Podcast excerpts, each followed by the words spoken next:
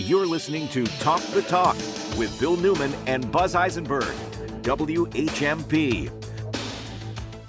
In Saturday's Boston Globe, the front page, uh, underneath to be sure, the story about the new head coach, head coach of the Patriots uh, is this story. Headline Ignoring COVID still comes with a price, some doctors say. The number of COVID 19 infections and hospitalizations is surging across the region. Levels of coronavirus in Boston area wastewater recently reached their highest point since the Omicron surge two years ago. Yet, pandemic era precautions like masking and testing before parties and flights, even when you have a cold, has gone the way of toilet paper hoarding and Zoom birthday parties and just one in five Massachusetts residents say they have received the latest booster, which protects against the new highly contagious variant causing the surge. What are the potential consequences? The answers vary depending on which public health expert you ask. The public health expert we ask today is Norbert Goldfield. Dr. Norbert Goldfield, Goldfield is the CEO of the bipartisan Ask Nurses and Doctors. Uh, he is a Northampton resident and a practitioner at Brightwood Health Center in Springfield. Dr. Goldfield has written a new book that we want you to know about titled Public Health, Public Trust, and American Fragility in a Pandemic Era. Dr. Goldfield, thank you so much for being with us today. The recent surge in COVID 19 uh, death rates come out. I see them regularly on my news feed. Hospitalizations are up. Uh, not as many people are dying, but somehow we accept deaths from COVID 19 just part of the landscape, and we don't seem to be doing much, much about it, notwithstanding this recent surge. I would really appreciate your perspective, and then I'm going to ask you later, and what should we do? But let's start. What's your view of what is going on? Well, yesterday was a good example. I had uh, two COVID positive patients. Uh, unfortunately, I did not see them face to face. They were both telephonic visits. Uh, but on Friday, uh, I had a patient who was COVID positive who I saw face to face. So COVID is here. Uh, and again, as you highlighted, the reality is, uh, and I'll say it in a different way, the reality is we have we have interventions that we did not have at the beginning of the pandemic would that really make a difference? And as you pointed out, uh, we're not availing ourselves. We should be making a whole lots of efforts as a society, as a medical profession, as health professionals to get the interventions going. And I, I purposely put on uh, a mask, which obviously the audience can't see, but I just want you to see it, is that I'm still wearing a mask when I go into large spaces uh, with lots of people. I wear a mask in my practice. Until recently, I was the only one who was wearing a, pra- a mask in my practice. Now everybody is because we're in a red zone again. Uh, there's a lot we can do, and we should be doing it, and we need to work together as a society to get it going. Well, let me ask you about that because the Globe story goes on to say this, and I think it might be part of the reason why uh, we collectively are so cavalier about COVID notwithstanding that it's killing lots of people. Here's a quote, one sentence.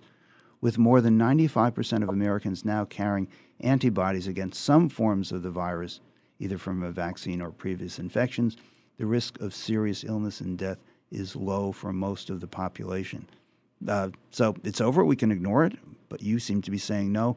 But there's a there's a schism here. Help me understand that. There is, and I'll highlight it for you this way. Uh, there was a, uh, a medical conference uh, that was held on Zoom from UCSF, and they had three experts on long COVID uh, at the conference. Uh, and the three experts were asked at the end of the meeting, uh, "Are you still wearing a mask?" And they each one of them said yes. And the person who was organizing the conference said, "You know, it's strange because I go to infectious disease meetings and I hardly see anybody wearing a mask." And so, yes, there is a schism there. And uh, for me, it's fairly straightforward. Uh, I'm my uh, I don't have significant healthcare problems. Uh, I have I'm at risk because I'm older than 65. But the reality is that everybody and that's a fault of leadership. I consider this a fault of leadership from a health professional leadership and our political leadership.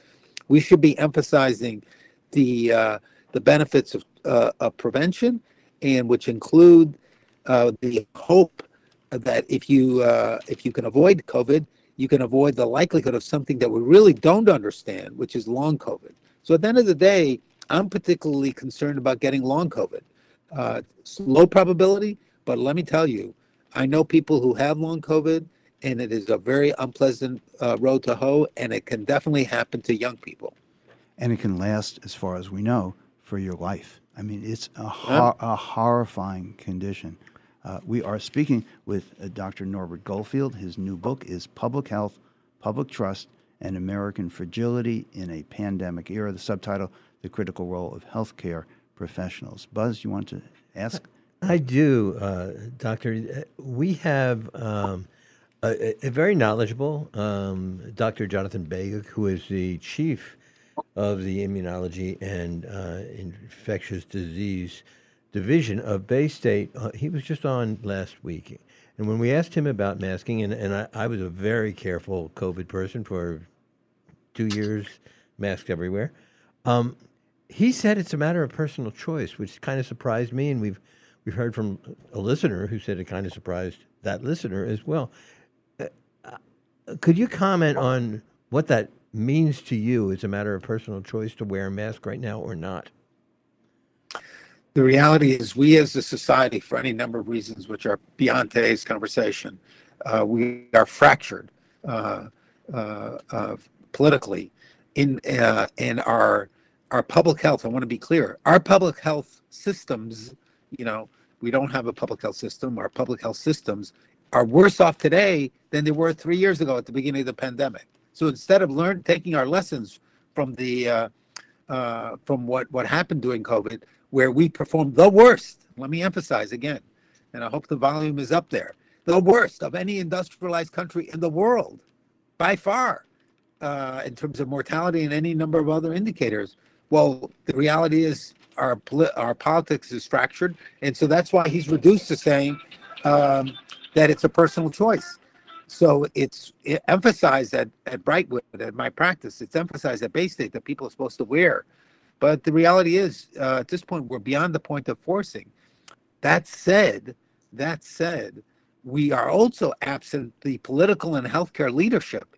Uh, I met with the president of the American Medical Association, no interest.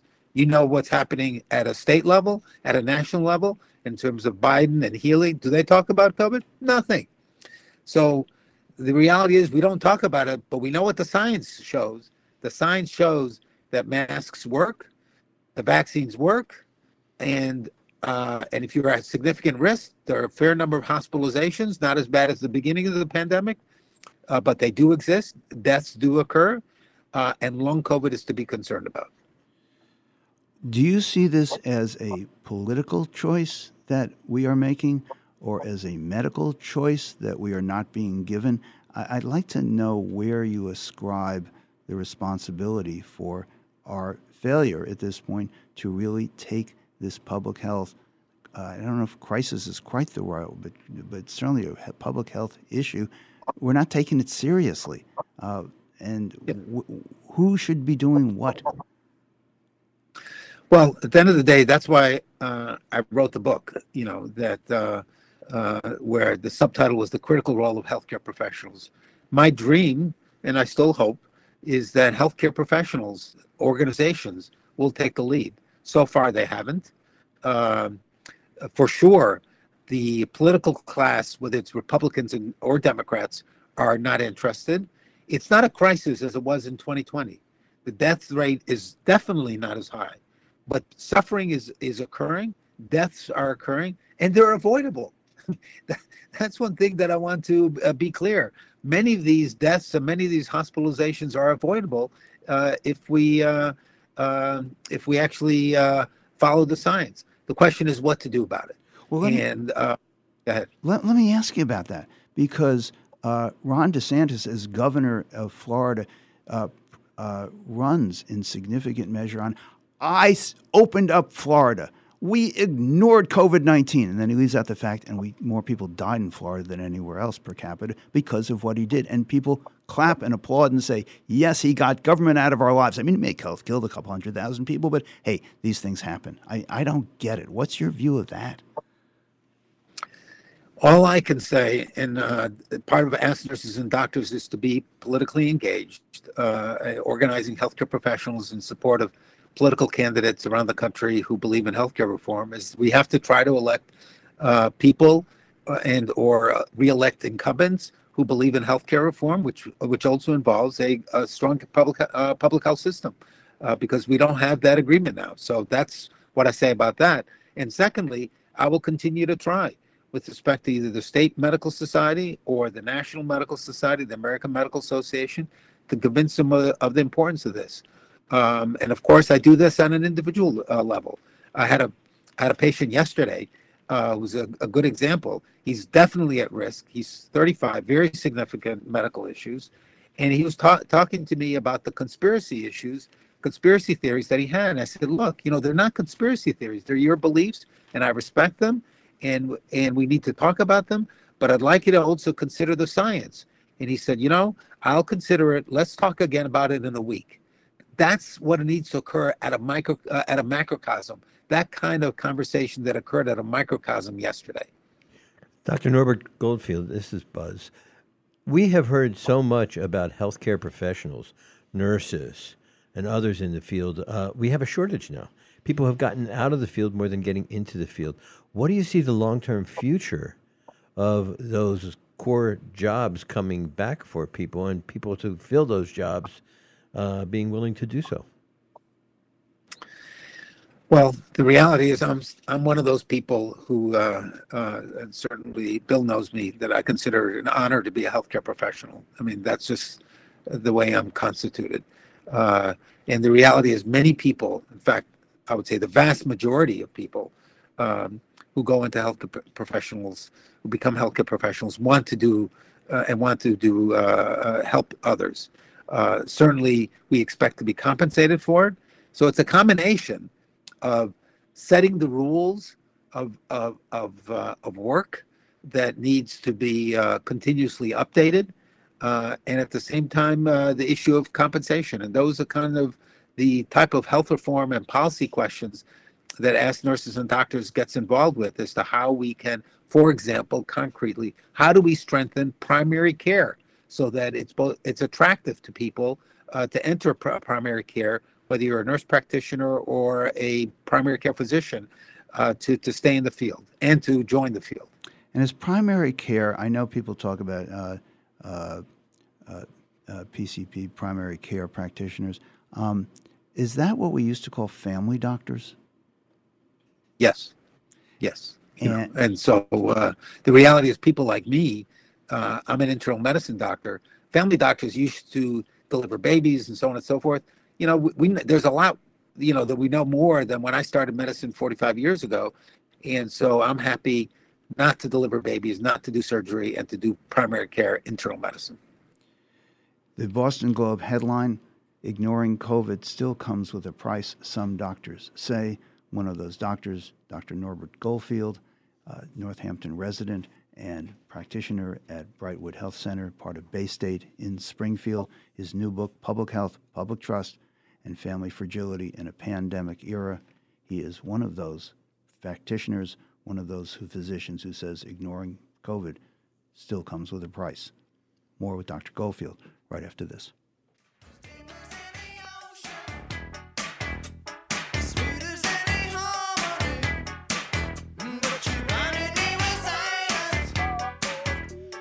Talk the Talk with Bill Newman and Buzz Eisenberg coming up right here on WHMP.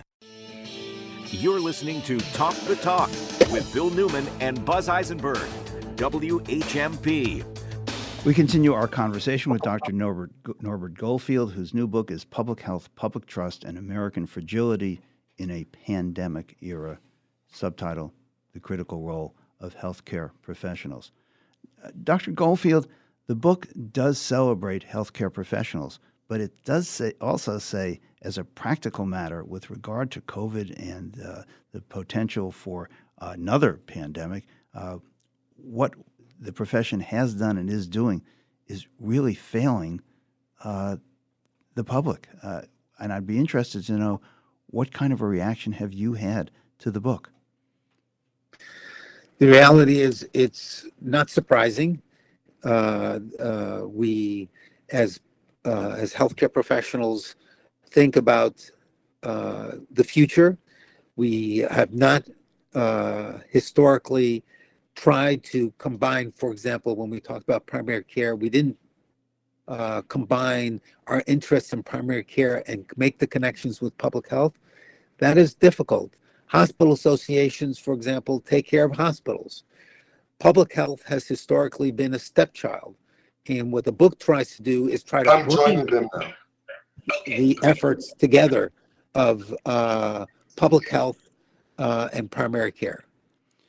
And I know that we, because we were talking about this during the break, uh, that there is public health legislation pending uh, in the Massachusetts legislature. Could you tell us about that, what it does, and what its prospects are? So the bottom line is that nothing's going to happen politically at a national level. As I alluded uh, uh, before the break, that we're too fractured in this country to do the kinds of things we should be doing with respect to the Centers for Disease Control uh, and and other public health issues. But we can do things at a state level. Uh, and uh, one thing that people probably don't know is that, uh, for example, that most of public health in Massachusetts is is relying on relies on local uh, property taxes, and so we want to increase equity through this legislation that's called Safe Two, S support. Uh, uh, it's called uh, statewide. Well, it's a long name, but it's SAPHE 2.0, S A P H E 2.0.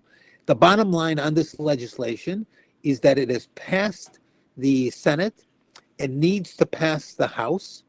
Uh, there are many people in terms of uh, locally, like Lindsay Sabadosa, of course, who is uh, supportive, but we and many other uh, the House people in the uh, in the um, uh, in the Western Mass who are supportive. But what we need to do is get to the House Speaker uh, and the Chair of House Ways and Means to get this over the finish line. And could you be a little more specific on what the bill would do? Yep. What it does is establishes minimum public health standards for every community because what it now it, in in Massachusetts, every local health department in Massachusetts, which is different from most other states, can sort of do whatever they want. We want to establish minimum public health standards. We want to increase uh, uh, uh, capacity and effectiveness by uh, encouraging shared services. We want to have a uniform data collection and reporting system, which we don't have right now. I mean, it's just unimaginable. We don't have that right now. And then by not relying totally on local property taxes, as is largely currently the case, and to get appropriate state support, that will increase equity uh, between, for example, poorer areas and, and wealthier areas. So we can uh, contact our local legislators and the Speaker of the House and uh, other elected officials and say, And chair, chair of the House, uh, House uh, Ways and Means, SAPHE 2.0, SAPHE 2.0, that needs to be passed by the House. It's passed the Senate, and we need to get it across the finish line. uh, Dr. Goldfield, in, in the short time we have left, I would appreciate your perspective on two things that are related. One is, what should we be doing personally now to protect ourselves and our families and our loved ones and our colleagues and our neighbors? And are you at all optimistic? Well, the reality is what we have today is, is the science. We have science that shows that it's a good idea, whatever uh, whatever age you are, to get appropriately vaccinated against flu and against COVID. Uh, so start with that. Also include RSV in that, which is a which is uh, a virus for which there's a new vaccine. So there are vaccines. Secondly, for in large gatherings, I still encourage using masks. And lastly, communicate uh, with your politicians, exert leadership, and specifically with respect to this pending legislation in the state, which is called SAPHE 2.0. We have been speaking with Dr. Norbert Goldfield. his new book, available at your local independent bookstore Public Health, Public Trust, and American Fragility in a Pandemic Era The Critical Role of Healthcare Professionals. Dr. Goldfield, thank you so very much for your time today, for your insights, and for this important book. We really appreciate all of that. Thank you so much.